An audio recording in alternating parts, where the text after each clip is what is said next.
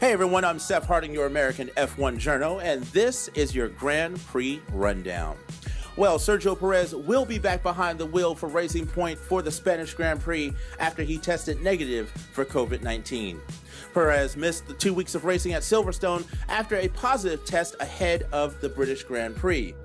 He was replaced by Nico Hulkenberg, with the German driver filling in for Perez again for the 70th anniversary Grand Prix after he tested positive for the second time.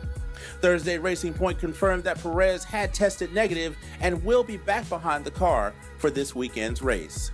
Since the season restart, all races have been held under strict coronavirus safety protocols without spectators. Perez's return comes following Renault's protest of Racing Point's car. The FIA declared that Racing Point had not designed their rear brake ducts themselves, and the team were docked 15 points in the Constructors' Championship and fined over $400,000.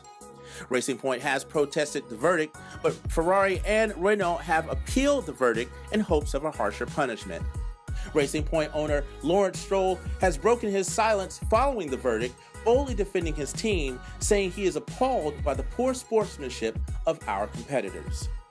And finally, Indianapolis Motor Speedway owner Roger Penske has reversed course and has decided not to allow fans at the Indianapolis 500 later this month.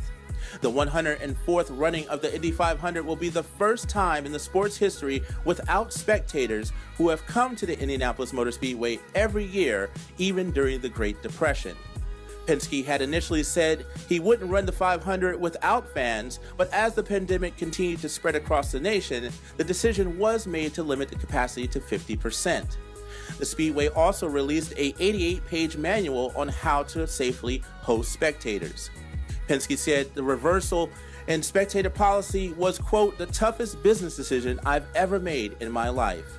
He went on to say, We didn't buy the Speedway for one year, we bought it for generations to come, and it's important